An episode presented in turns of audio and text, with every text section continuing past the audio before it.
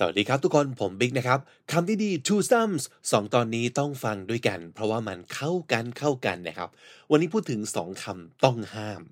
แต่ที่บอกว่าห้ามเนี่ยถูกห้ามโดยใคร ก็คือโดยสังคมโดยผู้คน อาจจะเป็นโดยคุณพ่อคุณแม่ของเรา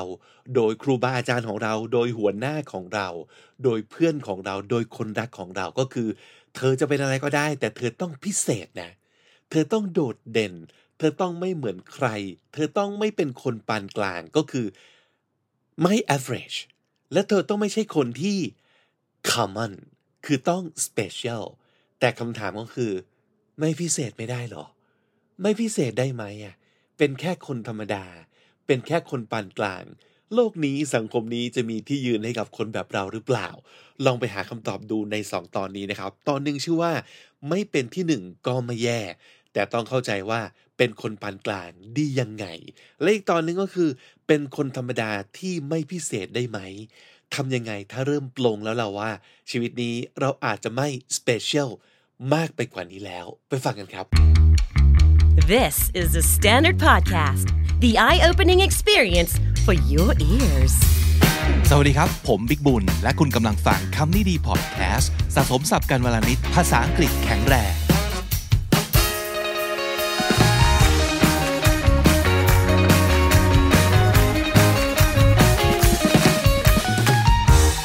คุณผู้ฟังครับมีเรื่องหนึ่งที่หลายคนอาจจะกำลังดิ้นรน กับความรู้สึกของตัวเองอยู่นะครับ คือการที่จะต้องเป็นที่หนึ่งซึ่งก็คงเหมือนกับหลายอย่างในโลกเนอะที่มันไม่ได้มีถูกมีผิดหรือว่า มันไม่ได้ดีไม่ดีด้วยตัวของมันเอง มันต้องขึ้นอยู่กับว่า คุณกำลังทำอะไรนะครับ เรากำลังพูดถึงการเป็นที่หนึ่งในเรื่องอะไร หรือว่าคุณเป็นคนยังไงนะครับ เพราะว่าเอาจริงบางคนก็สนุกมากนะกับการ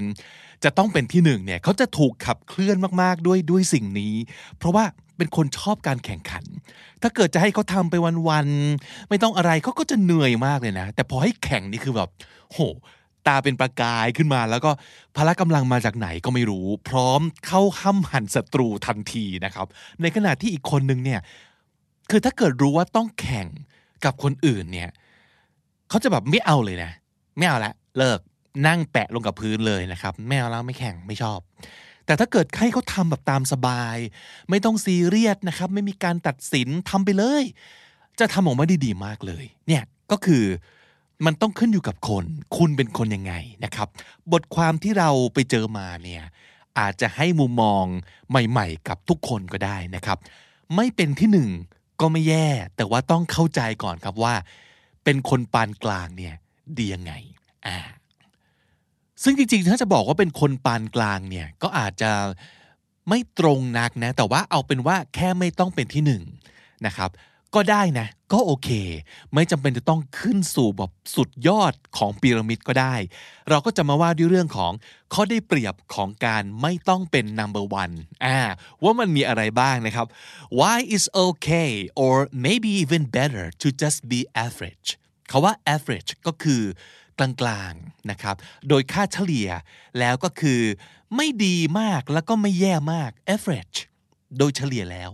นะครับกลางๆ นั่นเองครับเขาบอกว่า there's so much pressure in the business world to be at the top of your field to be the best to be number one มันเป็นเรื่องของคือถ้าเกิดเราพูดถึงเรื่องงาน การทำงานเรื่องของธุรกิจนะครับ มันจะมีความกดดันเยอะมากเลยนะว่าเราต้องชนะคู่แข่ง ทุกคนที่เราจะต้องเป็นที่หนึ่ง มันไม่มีใครเริ่มต้นการแข่งขัน โดยตั้งใจจะเป็นที่สิบหรือว่าเราอยากจะเป็นที่สองก็พอ หรือว่าเราอยากจะเป็นที่สามก็พอ แน่นอนว่า mindset ของคนทำธุรกิจเนี่ยส่วนใหญ่นะครับ ส่วนใหญ่อยากจะเป็นที่หนึ่ง ของวงการเท่านั้น เขาจะมีคาว่าเป็น top of mind ของวงการนี้ ถ้าเกิดพูดถึงเรื่องของสมมตินะฮะวงการธนาคารคนต้องคิดถึงแบรนด์เหล่านี้อย่างน้อย แบงค์สามสีนี้อาจต้องติดอันดับเป็นที่หนึ่งหรือว่าถ้าเกิดจะพูดถึงแบรนด์ของอุปกรณ์ สินค้าเกี่ยวกับเรื่องของกีฬาอ่าเราต้องเป็น top of mind ไม่งั้นเขาก็จะไม่ ไม่มาซื้อเรา เขาก็ไปซื้อยี่ห้อที่เขาเชื่อว่าดีที่สุดอ่ามันก็เลยโดยอัตโนมัติครับมีความกดดันตรงนี้ว่าคุณต้องเป็นที่หนึ่งนะ แต่จริง ๆ แล้วเนี่ยมันอาจจะไม่ใช่ก็ได้ คือเราไม่ได้อยู่ในวงการธุรกิจการแข่งขันเสมอนะครับ เพราะฉะนั้นแน่นอนแหละว่า ถ้าเกิดจะพูดถึงเขาว่าที่หนึ่งมันจะต้องมีแค่คนเดียว หรือว่าส่วนน้อยมากๆ เช่น ธนาคารมีทั้งหมดกี่แบรนด์ล่ะ เป็นที่หนึ่งสักประมาณ 3 แบรนด์แรกอะอาจจะเป็น 3 ก็ได้ แต่ว่าความเป็นจริงก็คือมันยังเป็นส่วนน้อยมาก ๆ อยู่ดี The reality is that only one person can ever be the best and there's only one number one that means the most of us will have to settle for not being the best and a great deal of us will also have to get used to being nothing more than average เขาว่า settle for ก็แปลว่ายอมนะครับ ยอมเป็นอย่างนี้หรือว่ายอมใช้สิ่งนี้ ก็ได้ทั้งทที่สิ่งที่เราได้มา อาจจะไม่ใช่สิ่งที่เราอยากได้ที่สุด หรือว่าอาจจะไม่ใช่สิ่งที่เราสามารถจะได้มา แต่ยอม settle for สิ่งนี้หรือคนนี้ ก็เพราะว่ามันดีที่สุดแล้ว ไม่มีปัญญาจะได้ดีกว่านี้ หรือไม่มีออปชั่น ให้เราได้อะไรที่มันต่างไปจากนี้แล้ว เพราะฉะนั้นก็เลย settle for this thing นะครับเราก็แน่นอนอยากจะเป็นที่หนึ่งแต่ว่าความสามารถไม่ถึงการแข่งขันสูงมาก เราก็อาจจะต้อง settle for ยอมเป็นอะไรที่มัน average กลางๆ นั่นคือสิ่งที่เป็นตัวเลือกโดยที่คนส่วนใหญ่ มีหลงเหลืออยู่นะครับอะบางทีนะ ไม่ต้องเป็น the best แต่อย่างน้อยไม่เป็น the last ไม่เป็น the worst ไม่เป็นอันดับโลสุด เป็นค่ากลางๆของสังคมหรือของวงการก็ยังดี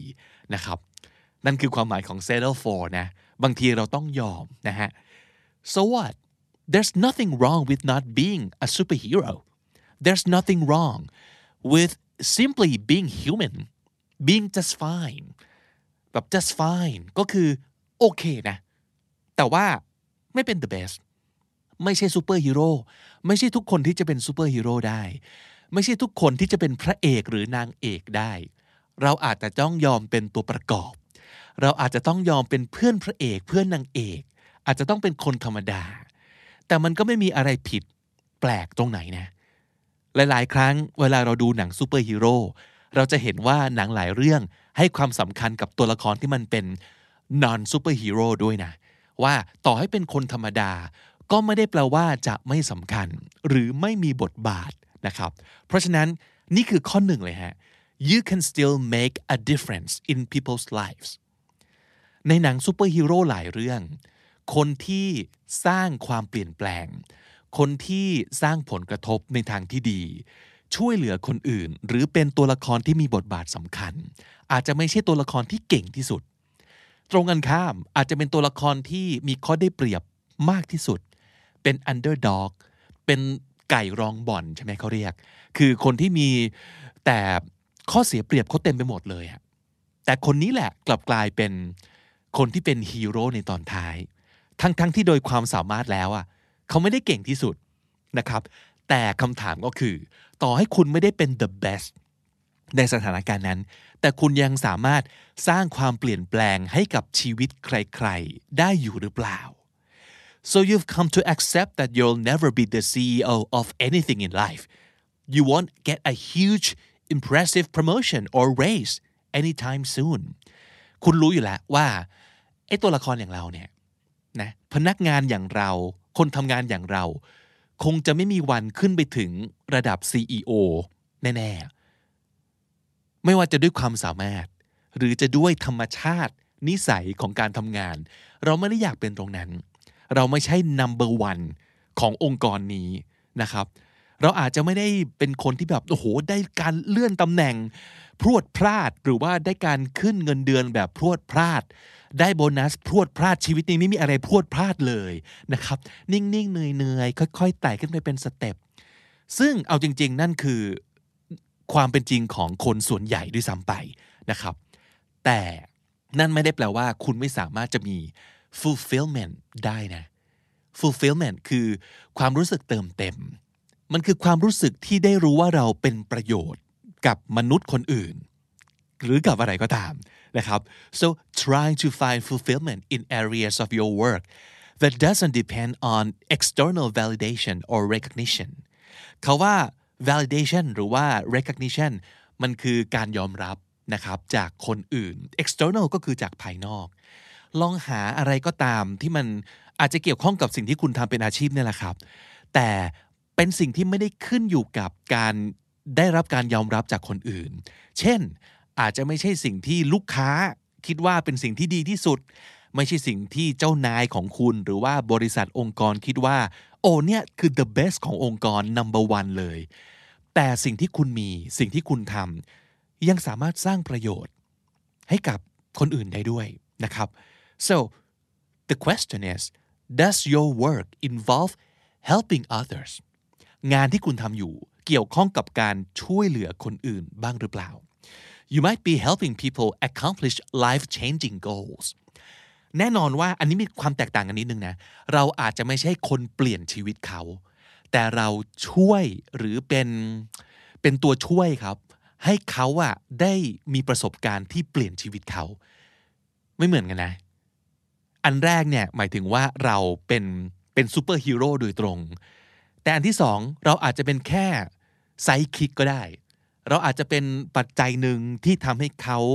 ไปช่วยเขาให้เขาได้เจอสิ่งที่เปลี่ยนแปลงชีวิตเขาก็เป็นได้ งานของคุณมีอะไรที่ทำแบบนั้นได้อยู่หรือเปล่า ตราบใดที่ยังมีอยู่นะครับ มันอาจจะไม่สำคัญก็ได้ว่า คุณเป็นอันดับหนึ่งขององค์กรนี้หรือเปล่า คุณเป็นหมายเลขหนึ่ง ของวงการนี้หรือเปล่า คุณอาจจะไม่ต้องเก่งที่สุดก็ได้ ตราบใดที่คุณยังช่วยเหลือคนอื่นได้อยู่ life changing อะไรก็ตามที่ช่วยเปลี่ยนชีวิตของเขา life changing goals เป็นเป้าหมายที่พอเขาไปถึงแล้ว ชีวิตเขาเปลี่ยนไปในทางที่ดีมากๆเลย อย่างน้อยคุณเป็นฟันเฟืองตัวหนึ่งซึ่งขับเคลื่อนใครสักคนให้พาเขาไปส่งถึงจุดนั้นได้หรือเปล่า เออ เนี่ยสำคัญนะ so try to draw some joy from being a benefit to people you are surely much appreciated if you make someone's life even a little easier ถ้าเกิดคุณมีส่วนทำให้ชีวิตใคร ง่ายขึ้นสักนิดหนึ่ง ผมเชื่อว่าคุณจะต้องได้รับคำขอบคุณหรือความรู้สึกขอบคุณ จากใครสักคนอยู่แน่นอนนะครับ นี่คือสิ่งที่คุณสามารถจะแบบ find joy ได้นะ joy ในชีวิตของคุณเนี่ยเออความสุขเล็กๆ น้อยๆ เราหาได้จากสิ่งนี้นะครับ maybe you can even figure out how your work can have a positive impact on the world outside the walls of your office ก็คือสิ่งที่คุณทำอยู่ในออฟฟิศของคุณเนี่ย มันอาจจะมีอะไรบางอย่างที่ส่งผลกระทบ ให้โลกนี้ที่อยู่นอกเหนือไปจากกำแพงออฟฟิศของคุณหรือว่ากำแพงเรื่องการงานธุรกิจต่างๆ เนี่ย มีผลกระทบต่อคนอื่นๆ ที่ไม่เกี่ยวข้องกับอุตสาหกรรมที่คุณทำอยู่ก็เป็นได้นะครับ เพราะฉะนั้นอย่าให้ความสำคัญของงานคุณ มันถูกวัดด้วยความเป็นที่หนึ่งเฉพาะในองค์กรนี้เสมอไปนะครับ อันที่สองก็คือ find fulfillment during off the clock อันนี้ก็แปลว่าเป็น off the clock ก็คือเวลาที่คุณไม่ได้ทำงานอยู่ นอกเวลาทำงานนั่นเองนะครับ เราก็อาจจะเจอ fulfillment ได้นะ you may be average at work but you can be extraordinary in your free time by pursuing the things that make you feel truly fulfilled ต่อให้คุณไม่ได้เป็นคนที่แบบเก่งมากมาย ในที่ทำงานคุณอาจจะเป็นแบบคนที่แบบ โอเคโอเค คนหนึ่งไม่ได้โดดเด่นมาก แต่ว่าคุณอาจจะโดดเด่นแล้วก็เก่งมากๆ นอกที่ทำงาน นอกเหนือเวลาทำงานก็เป็นได้นะ แล้วก็อาจจะเจอสิ่งที่ทำให้คุณรู้สึกเติมเต็ม ไม่ว่าจะเป็นเรื่องของ being creative การใช้ความคิดสร้างสรรค์ในการทำงานซึ่งอาจจะเป็นงานอดิเรก เช่น การเขียนนะครับ การเล่นดนตรี การวาดรูปนะสิ่งต่างๆ เหล่านี้อาจจะทำให้คุณรู้สึกฟินมากๆ และ ไม่ว่าจะทางตรงหรือทางอ้อมทำให้คนอื่นๆ รู้สึกฟินตามไปด้วย หรือว่า learning new things นะครับคุณอาจจะมีความสามารถในที่ทำงานจำกัด แต่ความสามารถในการเรียนรู้อะไรใหม่ ๆ นอกเหนือจากการทำงานของคุณเนี่ยอาจจะมีมากมายก็ได้นะ นั่นมันอยู่ที่ว่าคุณได้ลองอะไรต่อมีอะไรมากพอหรือยังบางทีการที่เราไม่รู้ตัวว่าเราเป็นคนเรียนรู้เร็ว เพราะว่าเราไม่ค่อยเปิดโอกาสให้ตัวเองได้เรียนรู้นู่นนี่นั่น เท่านั้นเอง แต่ถ้าสมมติเกิดคุณได้ลองเรียนรู้อะไรใหม่ ๆ เรื่อย ๆ เนี่ย คุณอาจจะมาเจอว่าเฮ้ยไม่เคยรู้เลยว่าเราเป็นคนที่แบบหัวไวขนาดนี้ ในการเรียนรู้อะไรบางอย่างที่อาจจะดูเหมือนไม่เกี่ยวข้องกับงาน อาจจะเป็นอะไรบางอย่างที่ดูเหมือนไม่สามารถเอามาทำมาหากินได้อะ แต่เฮ้ยใครจะไปรู้ไอ้สิ่งที่คุณหัวไวกับมันในวันนี้ แล้วดูเหมือนเล็กน้อย ในอนาคตครับมันอาจจะมีความหมายอะไรมากไปกว่าที่เราคิดก็เป็นได้ หรือว่าอาจจะเป็นเรื่องของ relationships why not บางคนอาจจะไม่ได้เก่งในเรื่องการทำงานแต่ว่า เฮ้ย ทุกความสัมพันธ์ที่เขามีไม่ว่าจะกับเพื่อนกับครอบครัว กับคนรัก คือเป๊ะและดีมาก นี่คุณจะไม่คิดว่าเป็นความสำเร็จในชีวิตหรอ มันสำคัญมากนะผมว่าคนที่ทำงานเก่ง ได้เงินเดือนเยอะ เป็นส่วนใหญ่ของโลกด้วยซ้ำไป แต่ว่าไอ้คนที่สามารถจะดูแลรักษาความสัมพันธ์ ให้ดี ให้ทุกคนที่อยู่รอบตัวเขามีความสุขอะมันเป็นส่วนน้อยนะแล้วมันไม่ใช่เรื่องที่ทำกันง่ายด้วย คุณอาจจะเป็นคนที่ให้ความสำคัญกับสิ่งนี้ อยากทุ่มเทเวลาให้กับสิ่งนี้เยอะๆก็ได้นะครับ หรือว่า volunteering คุณอาจจะไม่ได้เก่งมากในเรื่องการทำงานแล้วได้เงินเยอะ แต่ว่าคุณอาจจะอยากทุ่มเวลาให้กับการทำงานอาสาสมัคร เพราะหลาย ๆ คนต้องยอมรับนะ การ make money ไม่ใช่สิ่งที่เขาถนัด เท่ากับการ volunteer คือทำงานแบบไม่ได้เงินน่ะทำงานอาสาเนี่ยเก่งมาก แต่ว่าทำมาหากินที่ได้ตังเนี่ยอาจจะเก่งน้อยหน่อย ก็ไม่เป็นไร นะครับ เราไปเติมเต็มในเรื่องความเก่งในการทำงาน ตรงอื่นก็ได้ อย่าให้มันถูกวัดด้วยแค่ได้เงินเดือนเยอะหรือเปล่า คือถ้าเกิดถูกวัดอย่างนั้นเนี่ยเราอาจจะท้อได้ แต่ว่าลองไปหา area อื่น ที่เราจะถูกวัดด้วยความสำเร็จในรูปแบบอื่นแทนนะครับ อันที่สามผมว่าอันนี้สำคัญนะ แล้วหลายคนมองข้าม การที่คุณเป็นคน average ในเวลาเนี้ย maybe it's just not your time to shine yet มันอาจจะยังไม่ถึงเวลาที่คุณจะส่องแสงเป็นประกาย นั่นแปลว่าอะไร you're on the way you're just not there yet it doesn't mean you'll never get there you're on your way so be patient and keep going ลองไปอ่านแบบสมมติชีวประวัติของคนที่แบบประสบความสำเร็จมากๆ หลายครั้งมากที่เราจะพบว่าคนเหล่านั้นเนี่ยกว่าจะรวยกว่าจะสำเร็จนะครับ40 50ละแล้วลองไป อ่านสตอรี่ของเขาดูสิว่า ตั้งแต่ที่เขาเริ่มทำงาน เริ่มก่อตั้งอะไรสักอย่าง สมมติอายุสัก 20 กว่า และไอ้ช่วง 20 ปีที่เขาดิ้นรนเนี่ยลองคิดดูสิว่าเขาจะรู้สึกว่าเขาเป็นคน average กี่พันกี่หมื่นครั้ง คุณอาจจะกำลังอยู่ในสเตจนั้นก็ได้นะ คุณอาจจะกำลังเดินทางอยู่ครับ มันยังไม่ถึงเฉยๆ แต่ทีนี้มันไม่เหมือนกับการเดินทางในชีวิตจริง ซึ่ง เราสามารถรู้ได้ว่าโอเค ถ้าเกิดเราออกเดินทาง จากกรุงเทพตอนสองทุ่มโดยรถไฟเราจะไปถึงเชียงใหม่ตอนหกโมงเช้าวันพรุ่งนี้ มันไม่เคยมีแผนแบบนี้ที่ไว้ใจได้และเชื่อใจได้ ถูกไหมระหว่างทางจะเกิดอะไรขึ้นก็ไม่รู้ ไม่เหมือนแบบการเดินทางโดยรถไฟโดยเครื่องบิน ที่มันสามารถจะบอกอย่างนั้นได้ค่อนข้างชัดเจน คุณกำลังเดินทางอยู่ครับ you're on your way เราอาจจะยังไม่ถึงเฉยๆ เพราะฉะนั้นอดทนนิดนึง แล้วก็เดินหน้าต่อไปเรื่อยๆนะครับ แต่ข้อ 4 ข้อ 4 ผมว่าเป็นอีกมุมหนึ่งซึ่งอีกนั่นแหละหลายๆ คนอาจจะไม่เคยคิดถึงเลยก็คือ you're actually happiest as an average Joe anyway เขาว่า average Joe เป็นสำนวนเป็นแสลง ซึ่งหมายถึงไอ้คนธรรมดาทั่วไปนั่นเอง หรือว่า a plain Jane เขาว่า plain Jane ก็แปลว่าคนธรรมดาทั่วไปที่เป็นผู้หญิงนะครับ อาจจะเคยได้ยินเขาว่า average Joe ordinary Joe นะครับ หรือว่า ordinary Jane average Jane plain Jane สำหรับผู้หญิงนะครับ ก็หมายถึงคนที่บอกว่า กลางๆ ไม่มีอะไรโดดเด่น ไม่ได้แย่ แต่ก็ไม่ได้เจ๋งมาก average average นะครับ เป็นคนกลางๆ ทั่วไป คุณอาจจะเป็นคนที่จะมีความสุขที่สุด เมื่อคุณอยู่ตรงนี้ก็ได้นะ เพราะว่าอะไร เพราะว่าในในหลายสถานการณ์นะครับ คุณอาจจะไม่จำเป็นจะต้องเป็นคนที่แข็งแกร่งที่สุด เพื่อที่จะอยู่รอดในธุรกิจหรือว่าอะไรก็ตามที่คุณทำอยู่ก็ได้ so in lots of situations you don't have to be the strongest to survive หลายๆ คนอาจจะเคยได้ยินคาว่า only the strongest will survive ถูกไหม คนที่แข็งแรงที่สุดเท่านั้นถึงจะอยู่รอด แต่จริง ๆ ในหลาย ๆ สถานการณ์เนี่ยไม่จำเป็นครับ เอาแค่คุณไม่ได้อ่อนแอที่สุดก็พอนกไหมแต่ว่าไม่จำเป็นต้องเป็นที่หนึ่งหรอก ตั้งแต่ที่หนึ่งที่สองที่สามจนถึงที่หนึ่งร้อยก็ยังรอดได้ แต่ถ้าเกิดคุณเป็นที่ที่แบบสองร้อยสามร้อยเนี่ยอันเนี้ยแย่และต้องตายแน่ๆก็อาจจะเป็นอย่างนั้นก็ได้เนาะแต่ว่าคุณไม่ต้อง มีความกดดันว่าจะต้องเป็น the best หรือแม้แต่ top 5 ก็ได้ คุณอาจจะโอเคในการเป็น top 20 ก็ได้นะ หรือว่า top 40 ก็ได้นะ you don't need to be number one and there's room for everyone's success there's plenty to go around we can all win together หลาย ๆ วงการอาจจะเป็นอย่างนี้ก็ได้ มัน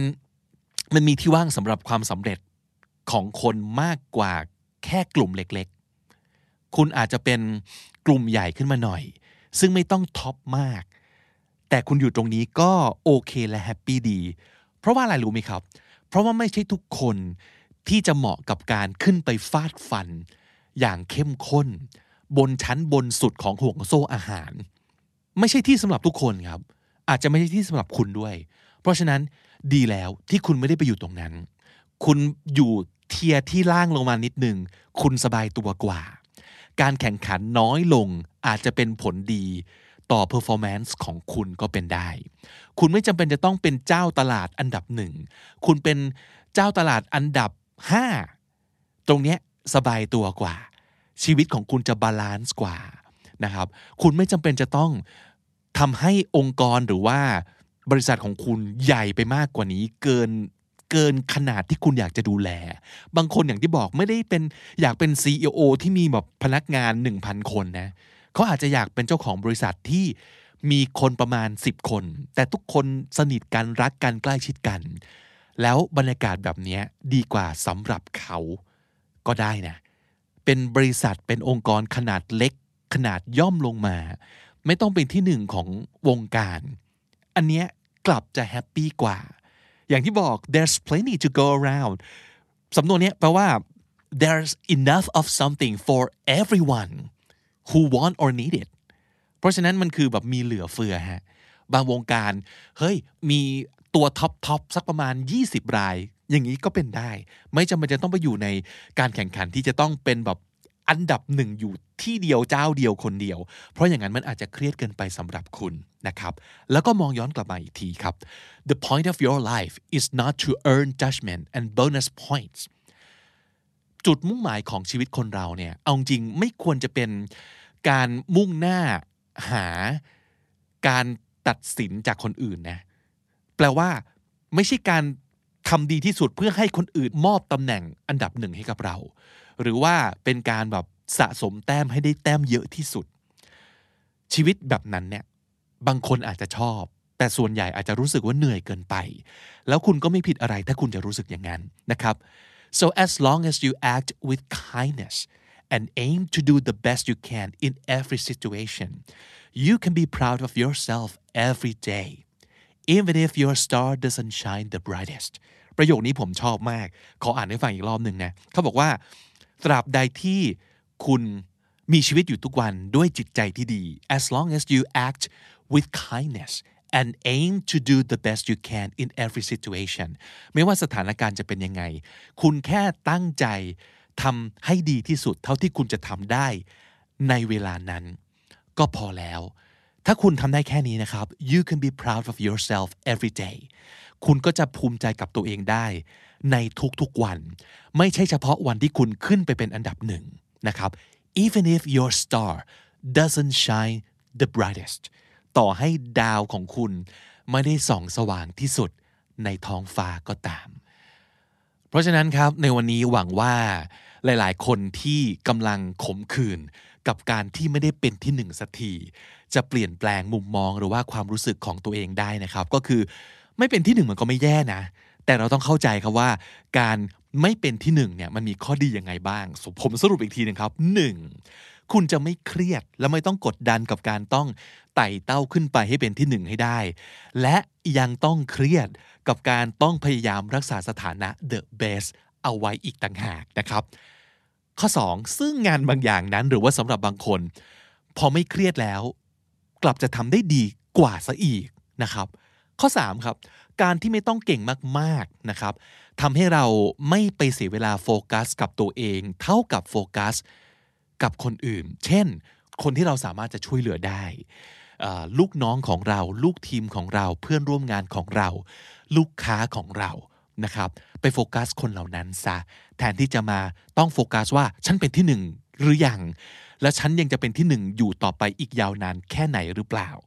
และข้อ4ครับเราจะได้มีเวลาทำอะไรต่อมีอะไรหลายอย่างมากขึ้นนะเพราะว่าถ้าเกิดเราอยากจะเก่งเป็นที่หนึ่งในหนึ่งอย่างมากๆเนี่ยมันอาจจะต้องทุ่มเวลาอย่างแรงซะจนเราไม่เหลือเวลาไปทำอะไรอย่างอื่นอีกนะครับ และข้อ 5 ความพึงพอใจ ความเติมเต็มในชีวิตของเรา มันวัดค่าได้ด้วยหลายอย่างนะไม่ใช่แค่ความเป็นเลิศเท่านั้นครับ คุณผู้ฟังครับวันนี้คำนี้ดีพอดแคสต์มี Facebook กลุ่มแล้วนะครับ ชื่อว่าภาษาดีชีวิตดีครับ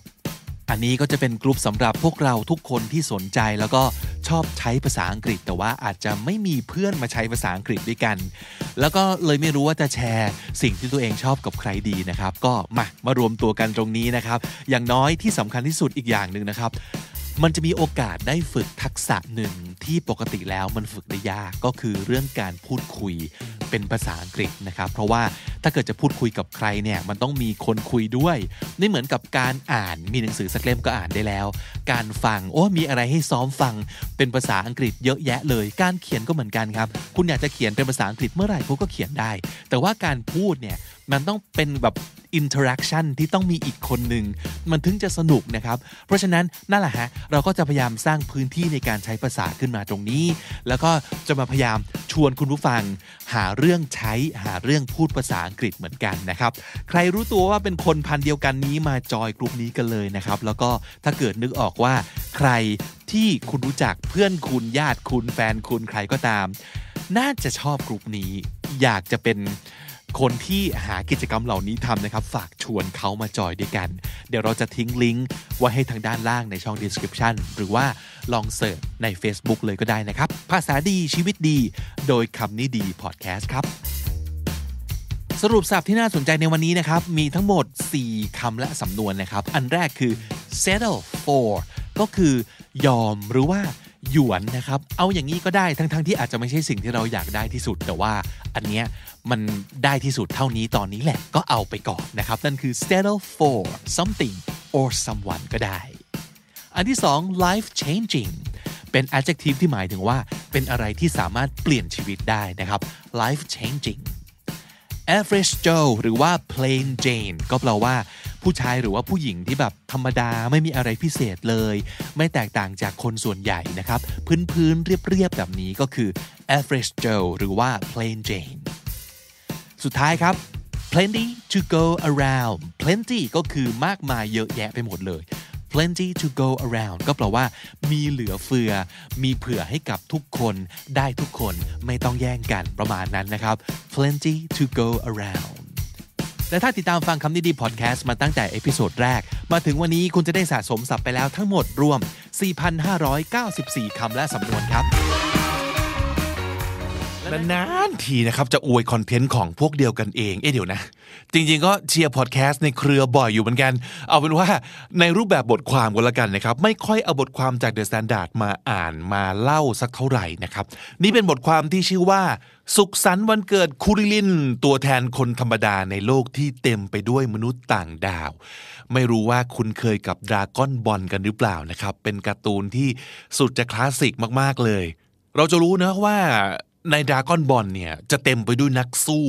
ที่เก่งกาจแล้วก็เหมือนแบบจะเก่งไปไหน คิดว่าเก่งแล้วเก่งไปได้อีก ได้อีกได้อีกแล้วก็จะมีตัวละครที่โผล่มาแล้วเก่งขึ้นเรื่อยๆนะครับ แล้วส่วนใหญ่เนี่ยเอาจริงเป็นมนุษย์ต่างดาวเกือบหมดเลย ต่อให้มีหน้าตาคล้ายชาวโลกแค่ไหนก็ตามทีนะครับ แต่ในบรรดาคนเก่งๆนักสู้อัจฉริยะเหล่านี้ จะมีตัวละครอันเดอร์ด็อกที่สุดแสนจะธรรมดา แต่ว่ามีพัฒนาการน่าสนใจมากที่สุดตัวหนึ่ง ซึ่งก็คือเจ้าหนุ่มน้อยหัวโล้นตาตีที่ชื่อว่าครูวิลินคนนี้นี่แหละนะครับ จริงๆแล้วเขาเป็นเพียงมนุษย์คนหนึ่งที่รู้ตัวดีครับว่าไม่ได้มีความสามารถโดดเด่น เลยต้องพยายามทำทุกอย่างเพื่อสร้างตัวตนแล้วก็การยอมรับของตัวเองขึ้นมา ครูลินเนี่ยเข้าไปเป็นสิทธิผู้เท่าเต่า พร้อม ๆ กับซุนโงคูซึ่งเป็นพระเอกของเราเลยนะครับ แต่ผลที่ได้เนี่ยไม่ว่าครูลินจะเก่งขึ้นมาแค่ไหนซุนโงคูก็เหมือนจะแซงหน้าขึ้นไปได้เสมอครับ ไม่ใช่ว่าครูลินไม่เก่งนะ คือเขาเก่งขึ้นมาจากเดิมเยอะมากแล้ว แต่ว่ามันมีขีดจำกัดของมนุษย์ที่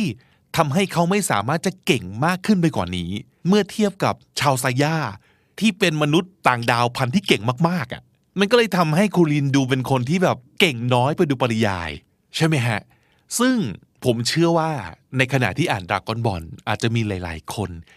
เห็นภาพตัวเอง อยู่ในตัวคูริลินเลยก็คือว่าเฮ้ยเราเนี่ยมันโคตรพยายามตั้งใจอ่านหนังสือ แต่สอบยังไงก็สู้ไอ้ที่มันสอบเลขที่หนึ่งไม่ได้ทันทีอะหรือว่าเฮ้ยเราซ้อมแบบเตะบอลทุกวันเลย เอางี้เตะเช้ากลางวันเย็นเลยดีกว่า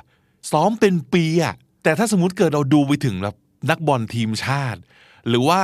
เมสซี่โรนัลโดโอ้โห เราแบบขี้ฝุ่นมากอะหรือเราอาจจะแบบตั้งใจลงทุนลงแรงทำธุรกิจ แต่ทำยังไงก็ไม่สามารถจะสำเร็จได้เท่าบริษัทแบบ CP อะไรอย่างเงี้ยทุ่มเททุกอย่างแล้ว พยายามทุกอย่างแล้ว แต่มันก็ยังไม่ได้ในสิ่งที่เราคิดว่าเราควรจะได้ ยิ่งมีคนให้เปรียบเทียบ ยิ่งรู้สึกต้อยต่ำลงไปอีก แล้วบางทียิ่งพยายามยิ่งพลาด ยิ่งลมยิ่งเฟลเข้าไปอีก แล้วก็ทำได้แค่มองคนที่เขาเดินนำหน้าเรา ห่างออกไปเรื่อยๆ แต่สิ่งที่คนธรรมดาอย่างคูริลินทำเนี่ยไม่ใช่การยอมแพ้นะครับ แต่มันเป็นการยอมรับ ยอมรับว่าเรามีขีดจำกัด แต่ก็พัฒนาตัวเองต่อไปภายใต้ ขีดจำกัด ขีดความสามารถของตัวเองนี่แหละ ถ้าใครอ่านการ์ตูนมาเลยตลอดจะเห็นว่า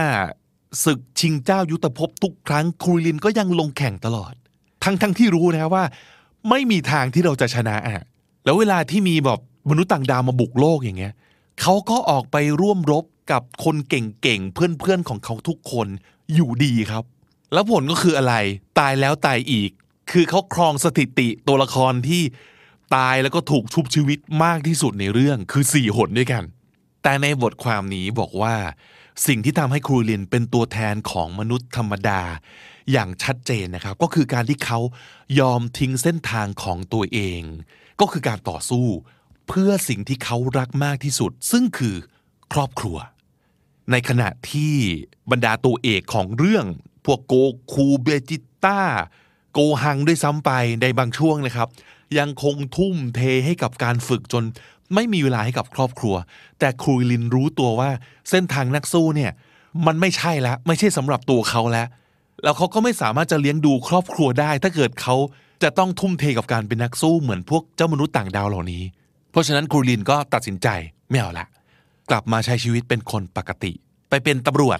ที่อาจจะดูไม่เท่เท่าไหร่ ถ้าเกิดเทียบกับนักสู้ในระดับที่แบบสู้กับมนุษย์ต่างดาวได้อะแต่อย่างน้อยอาชีพตำรวจของเขาเนี่ย ก็ทำให้เขามีรายได้มาเลี้ยงดูครอบครัว และก็คงเป็นเหตุผลนี้เองครับ ที่ทำให้มนุษย์ดัดแปลงหมายเลข 18 ยอมตกลงปลงใจใช้ชีวิตแบบสามีพัญญาร่วมกับมนุษย์ที่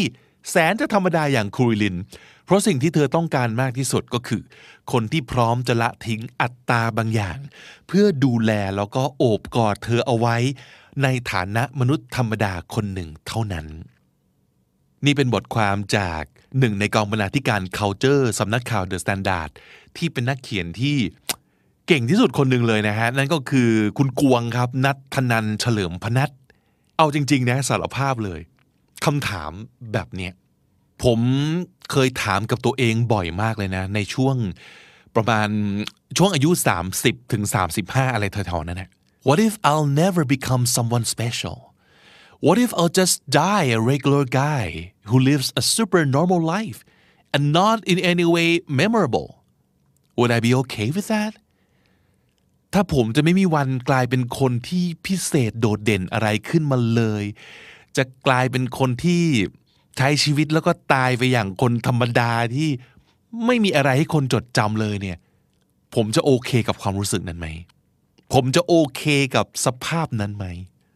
แล้วผมก็มาคิดว่า เฮ้ยทำไมเราถึงถามคำถามประมาณนี้กับตัวเองวะ ก็เพราะว่า โลกเราสังคมเราบอกกับเรามาโดยตลอดว่า เฮ้ย เราต้องพิเศษนะ เราต้องเหนือคนอื่น เราต้องเก่ง เราต้องแกร่ง only the strongest will survive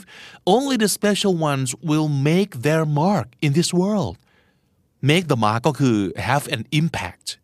มีอิทธิพล มีผลกระทบ so that simply means that you have to do something great แล้วเราต้องดู something great นี้จริงหรือเปล่าวะแล้วถ้าเกิดความสามารถเราไม่ถึง จะดู something great อย่าว่าแต่ great something good ยังไม่ค่อยแน่ใจเลยว่า เราจะทำได้ไหม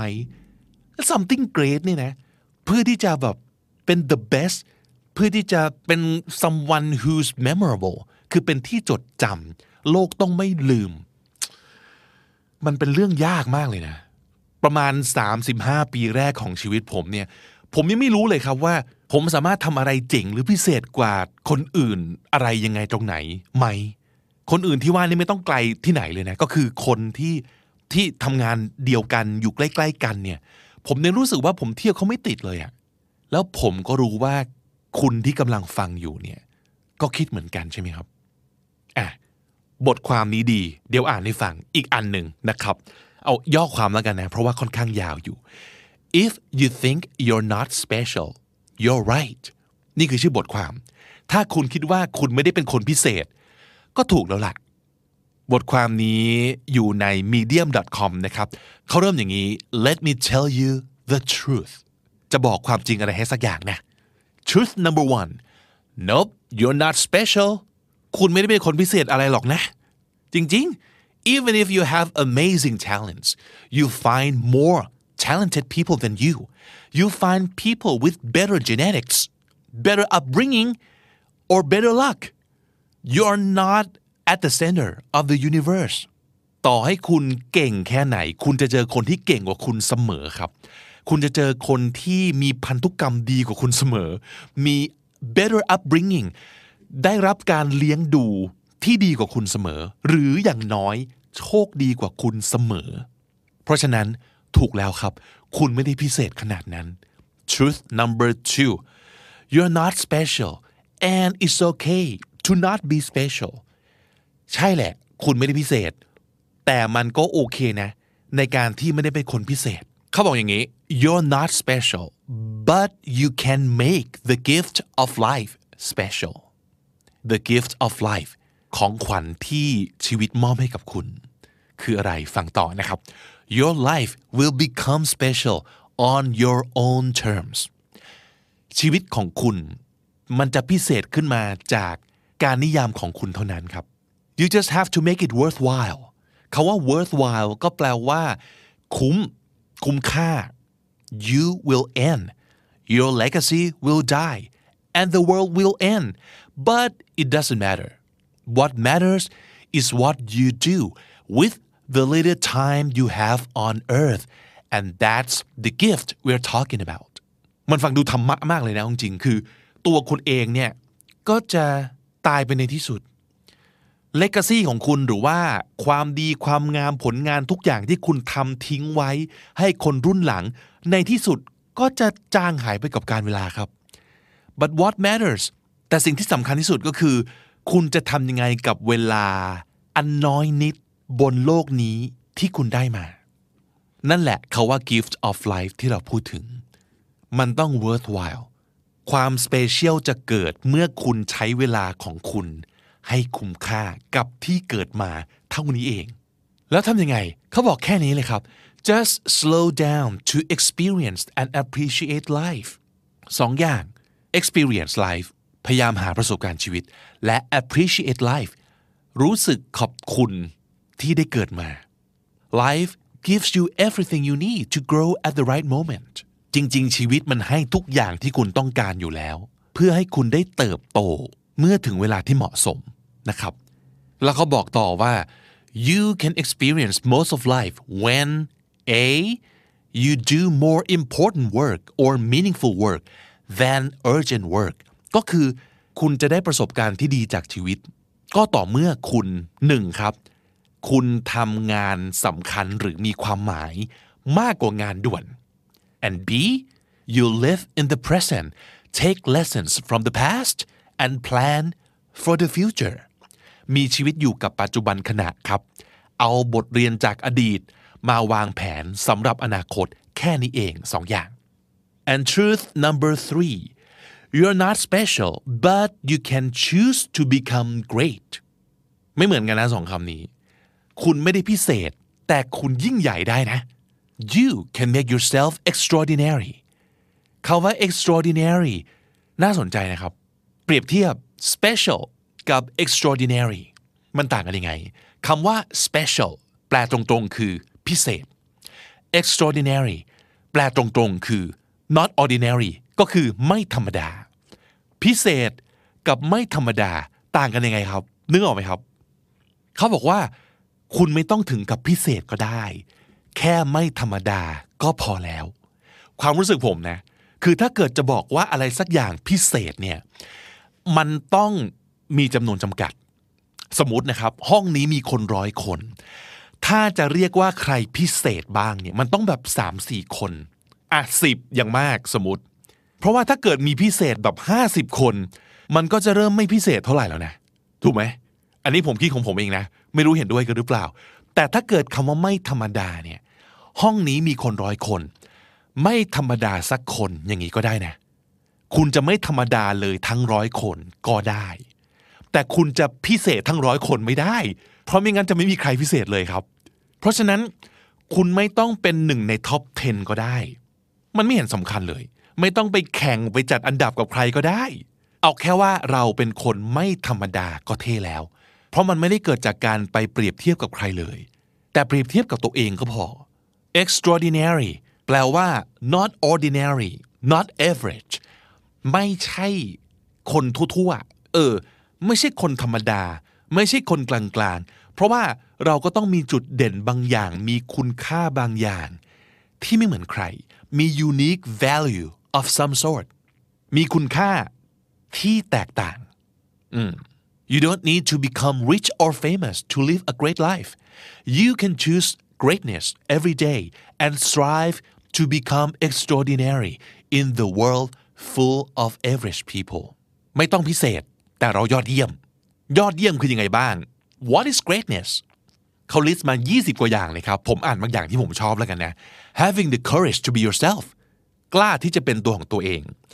Setting goals and working hard to achieve them ตั้งเป้าครับ แล้วก็พยายามเต็มที่เพื่อจะสำเร็จให้ได้ taking full responsibility for your life รับผิดชอบชีวิตตัวเองอย่างเต็มที่ได้ being honest with yourself ซื่อสัตย์ต่อตัวเอง practicing self control พยายามฝึกควบคุมตัวเองให้ได้ living by your principles and having integrity มีคุณธรรม มีหลักการเป็นของตัวเอง และยึดมั่นมันไว้ learning to manage your emotions เรียนรู้ในการจัดการอารมณ์ของตัวเอง learning to manage your time and energy เรียนรู้ที่จะจัดการเวลาที่คุณมี และพลังงานที่คุณจะใช้ being a good friend เป็นเพื่อนที่ดี having empathy towards others มีความเห็นอกเห็นใจ เข้าอกเข้าใจในตัวคนอื่น forgiving yourself and others รู้จักให้อภัยตัวเองและให้อภัยคนอื่น giving back to the world ตอบแทนโลกนี้บ้าง ให้อะไรดีๆ กลับไปสู่สังคมบ้าง being kind and humble เป็นคนจิตใจดี แล้วก็รู้จักถ่อมตัว expressing gratitude รู้จักและตอบแทนบุญคุณคน เหล่านี้ greatness เนี่ยคือความดีงามยิ่งใหญ่ทั้งนั้นเลย เลือกสักข้อหนึ่งครับ หรือว่าเลือกกี่ข้อก็ได้เลือกทั้งหมดก็ได้ examine your beliefs and values to create yourself don't blindly follow the crowd choose greatness to be special in your own eyes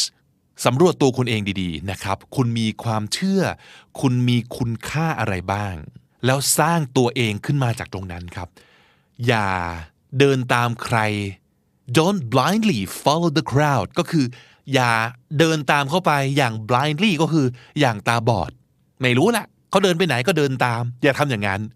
สร้างคุณค่าของตัวเองขึ้นมาเพื่อให้เราพิเศษในสายตาของเราเอง